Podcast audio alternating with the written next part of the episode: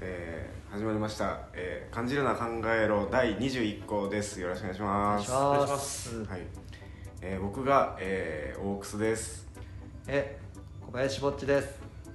松田寺澤です。はい。お願いします。はい。1ヶ月ぶりですね。そうですね、はい。1ヶ月ぶりで。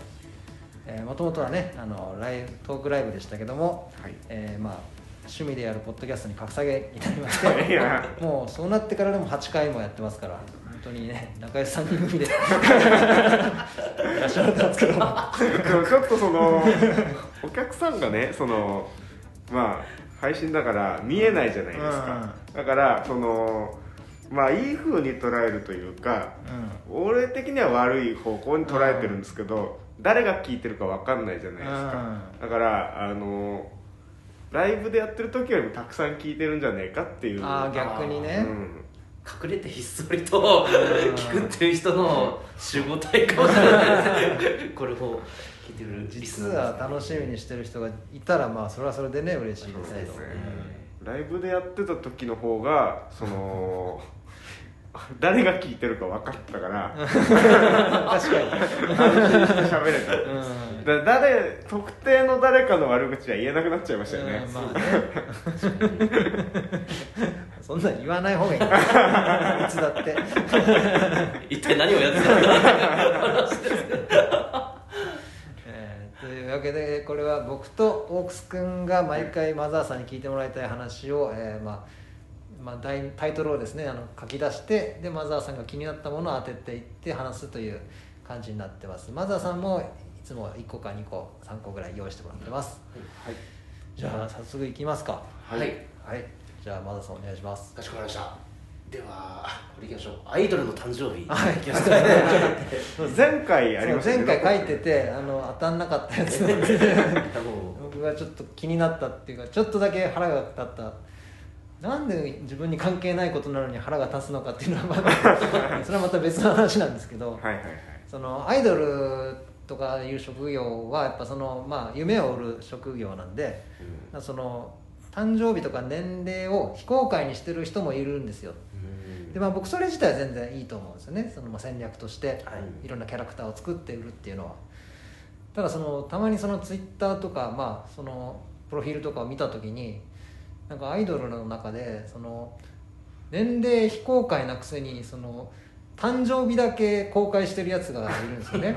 そのせな年青年は伏せたまま何月何日だけ公開してるやつがいてお前誕生日だけ祝ってもらおうとしてるやつこれな んかふてぶてしいやろうな。そのなんかまだ腹のくくり方がうんうまくいなんかもうちょっとねちゃんと徹底してやってほしいなってなんなん物だけもらおうとしてんだよみたいな。それがねちょっと腹が立ったって まあなんか僕もこれ書いたの先月でうん。で1ヶ月空いて今改めてもうそんなことで怒んなよって 今自分で思いますけど。だからしっかりしろってことですよね。その徹底してやってくれと。そのね年齢隠すならしっかりやらない方がいいですよね。セルフプロデュースの失敗で。でもそれはこっちもそのまあ公開してるってことは祝ってくれる人もいるってことじゃないですか、まあまあまあで年齢を公開してないものに対して、うん。その誕生日をお祝いできるファンもファンだと思いますけど。そのうん。だその年を重ねたことをお祝いする日ですそうから、だね確かに。なのにその年を重ねてない人に対して年を重ねてることをお祝いしてるっていうのも意味わかんないですけどそうね。大体誕生日って何々歳おめでとうっていうのをまあ最初に持ってくるじゃないですか、ええ。よ祝う時うんにそこがなくなるから何とお祝いするんだろうな。誕生日おめでとうってまあお祝いするのか。いやなんかね嫌なんですよね。本当ですね。永遠の16歳で言いたいなら誕生日なんか来ない方がいいわけじゃないですか。そうですよね。まあもちろんねその永遠の16歳っていうのはまあ嘘だっていうのはまあみんな周知の通りですけど、まあ、それにみんな乗っかって楽しんでるわけなのに、でも誕生日が来るっていうことは、ね、年を重ねるっていうことだから、い。すごいやっぱ矛盾が生じてしまうわけですよ、うん。そのなんか両方取ろうとしている姿がね。すごい腹が立ったんですよね今はねもうそんな腹立ってないです。思いついた時に腹立ったんですよね。すごい始まりのないものに区切りをつけてるようなもんですもんね。微妙な人ほど年齢詐称したり 年齢非公開にしたりしません、まあね。なんかなんかその本当に綺麗な人、ん。その新垣結衣とかはい。くつなのにまだこんな、まあね昔と変わらねえじゃねえかみたいな感じうんで言われてたりとかするじゃないですか。だもういいんですよそんなやつはみんな。いやそ絶対祝ってやがってねお前そん。なまあこれはもう本当それぐらいです。きキリストみたいな感じ。なんとなく12月24日とか5日とかで。はい。ということで、ねまあ、そんなことでカリカリすんなよって話ですねちょっとじゃあこれからタウンワークいきましょうか。タウンワーク、はい。あのーまあ僕あの辞めてねその、うん。バイトをまだしてるんで、うん。あのは恥ずかしい話なんですけど。あのーまあ、コロナで、う結構その潰れたりとか結構あったんですよ。入ったけど潰れちゃったみたいな、うん。けど入ったけど仕事が全然ないとかがあって、まあいくつかその応募して応募したしてそのまあ今安定して働いてるんですけど、あのこれメール通知をオンにしとくとうん。ずっと働いてなないかのようにその仕事が来る仕事のこういう仕事がありますよっていう。あれめっちゃ紹介サイトみたいなとかそうなんですよ。あれめっちゃイライラするんですよなんか。あなたに合った求人をっていうのがその定期的に毎日のように来るんですよ。でまあ分かるんですけどその俺がオフにすりゃいいんですけどあのそんなに俺を下に見てるのかと思うんですよね。その1回ぐらい12回ぐらいでやめてほしいんですよねなんかまあまあでも見つかったかどうかだって報告しないとあっちも分かんないじゃないですか。だって見つかったかどうかなんて報告するのあれ。いやしなくていいじゃないいいけど逆に言うとあれですよそれだけあれですね。街には求人に溢れてるっていうことでしょ求人に。溢れてますね確かに。いや確かに。ずっと募集してるところとかありますもんずっとそのメールとかもたうんその暇な時に。見るんですけどあの全然ここ応募なんかなんていうの求人打ち切らないじゃんっていう。いやいやなんかねまあ全てのはい。職場がそうとは思わないんですけど、はい。一回タウンワークではい。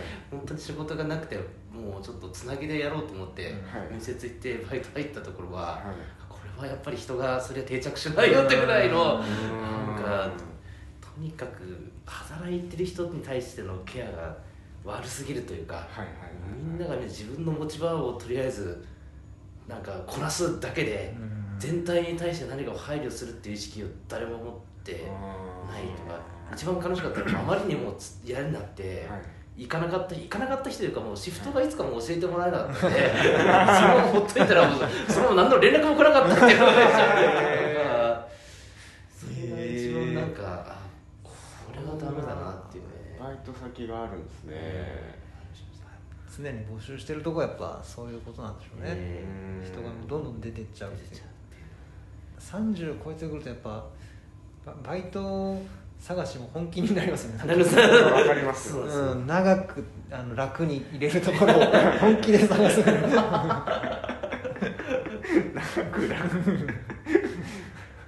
な。なんか10代20代の時のバイトはなんか半分部活とか、まあ、うん。趣味とか遊びの側面もありますけど、30超えてくるとやっぱ生活とか人生が バイトにかかってくるから。そうですね。ちゃんとしたのを見つけないと、えいやもう言いつけてやれよタウンワークにもう見つかったんだっつって。いやいい。恥ずかしくない。二度と世話になるかっつって。そうでもだってねその何かあったらお世話になってね。まあ松本さんがやってるからあそうですね。我らが松本さんがやってるからね。そういうお笑いなのかもしれない。これされてっていう話でだとしたら芸人辞めたことも忘れられてる。そうですね。悪質ですね。頼まれてんだったら。あストレートに行きましょう断捨離行きましょうはい。はい。断捨離。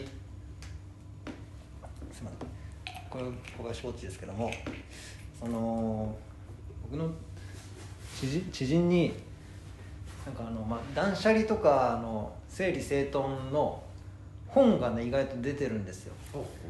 なんか何でしたっけ？コジマックスとななんかそういうタレントさんでもなんかいるじゃないですか。その整理整頓とか断捨離で世に出るタレントさんがいるぐらい、まあ、ちょっとちょっとしたまあ流行みたいなはい。なった時期もあったりとか。でその 僕断捨離のハウツー本を買ってる時点でいや物1個増やしてるじゃんあーそこなんだそこもうそんなやつ無理だよって思っちゃうんだよな。本末転倒っていうか。もう早速まず1個物増やしてんじゃんって思っちゃうんだよな。だからなんかあれ矛盾してる気がするんですよあの本まあまあまあテレビとかでとかネットで調べる分にはね別に物は増えてないですから。そうですね。まあまあいいんですけど本買っちゃうとなって思うんですよね。なんか絶対読まなそうだしなか買って満足しそうだしそういうやつは。そうですね。あれ笑っちゃうんですよね。なんかいっぱい出てるしなそういうの本屋行くと。断捨離買わなくて捨ててればそれでいい。話になるそうね極論ですけどこれは。分かんないけどその物捨てる方法にあんな100ページぐらいの本よく書けるなってむしろ、そううん、捨てるだけじゃんって思う。まあまあできるできない人にとっちゃあれなのかもしれないですけどそのねで何捨てるかどうかなんて自分が決めることだし。うん。それいやだからなんかその弱みにつけ込んだ商売だなとちょっと思うんですよね。うん結局自己啓発の一つですよね。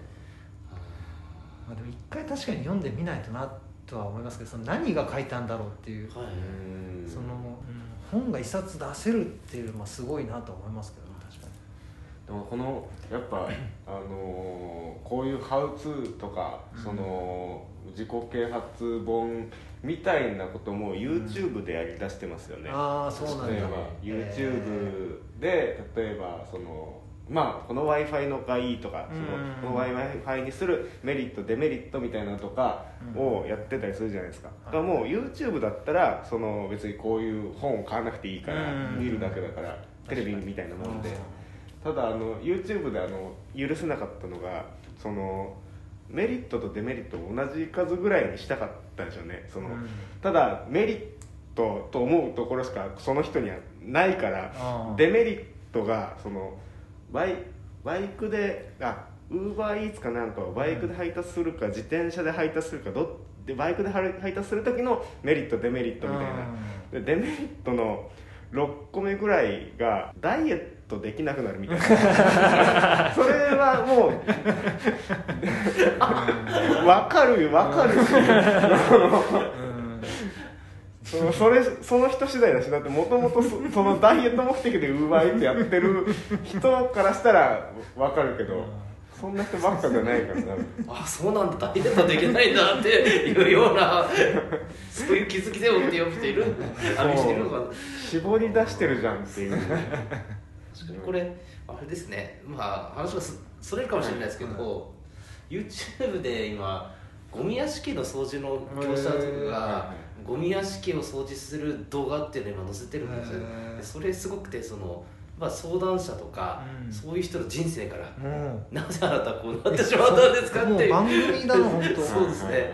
なんかそれでやっぱりその会社が多忙になってきっかけでこうなってしまったとか、結局はもうこれなんかよっぽど本読むよりはうん。すごいなんか人間交差点的ななんかそうですね。あまず人間の精神的なところからなんか変えていってはい。でも捨てるのは捨てるだけなんでまあ。だから別にポイントも何もないんでそれなんか固まったものをひたすら袋に詰めてる様を見るとこれにポイントも何もないだろうとかって思っちゃったりとかすると確かに。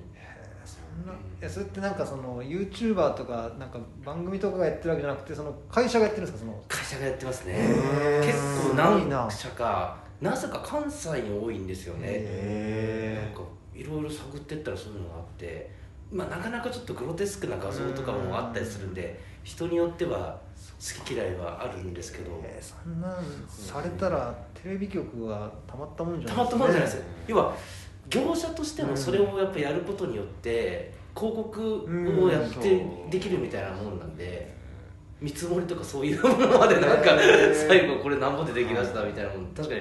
だからもうテレビの企画が一個潰れてるようなもんなんですねでも結局 中まあ仲介ではないですけど、はい。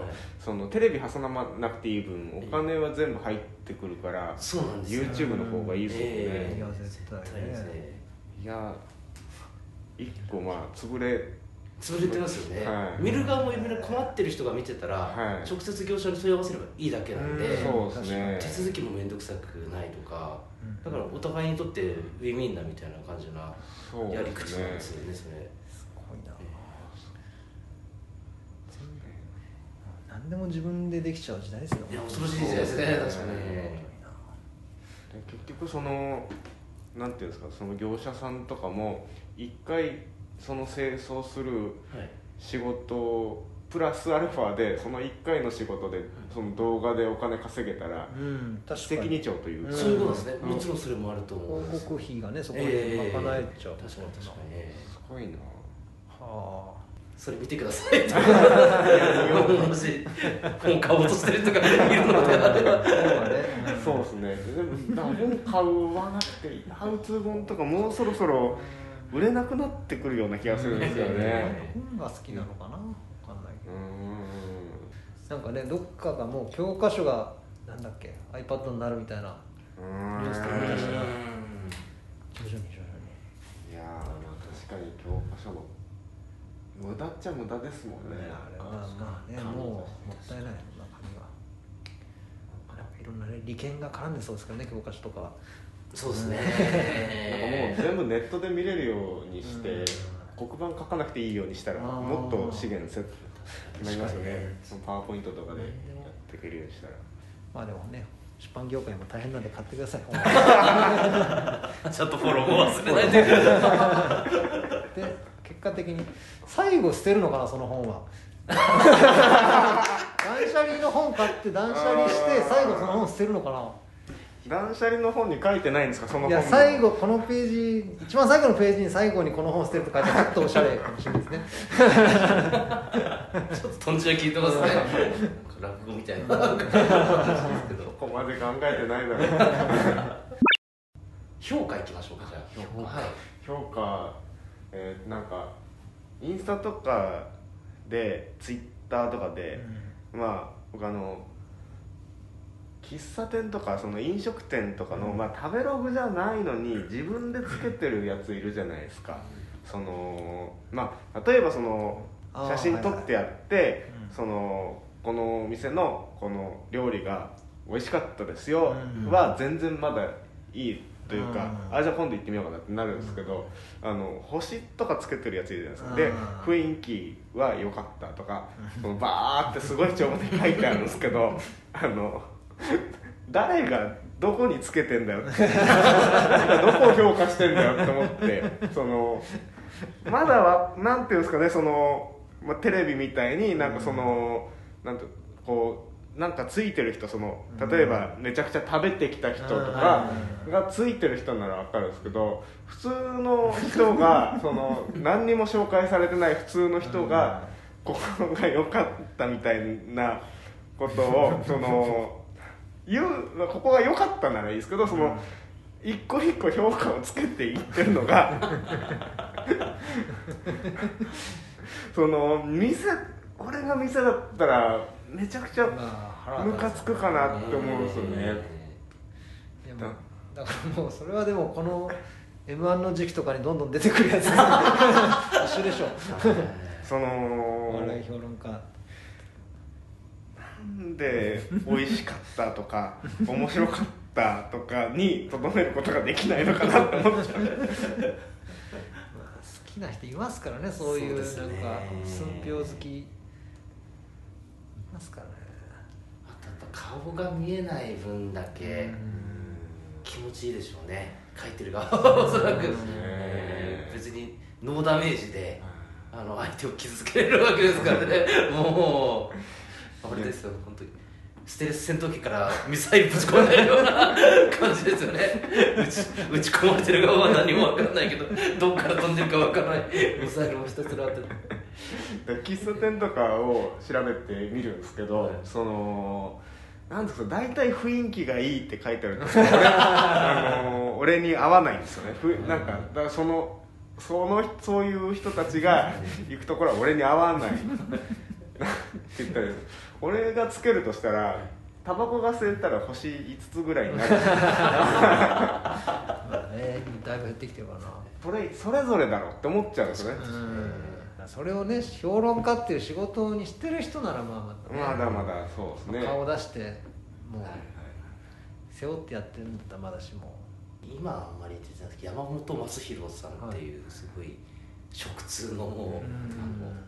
徹底的に寿司屋を叩くみたいな感じの 枕で出ていた評論家の方がいて多分なんかもうそれがひな形になってるんでしょうね。うん。もうなんかうん評論ってこういうもんなんだみたいな。元祖みたいな人が。えまあでもその途中なのかもしれないですね。その今の時点でそうオークス君みたいたな人から叩かれるけど、やっぱ今蓄積中なのかな。なるほど。最後々これを10年続けてようやく食通って言われた時にあのこんだけの資料がありますよって言えるためのものを今築き上げてる 途中なのかもしれないですね。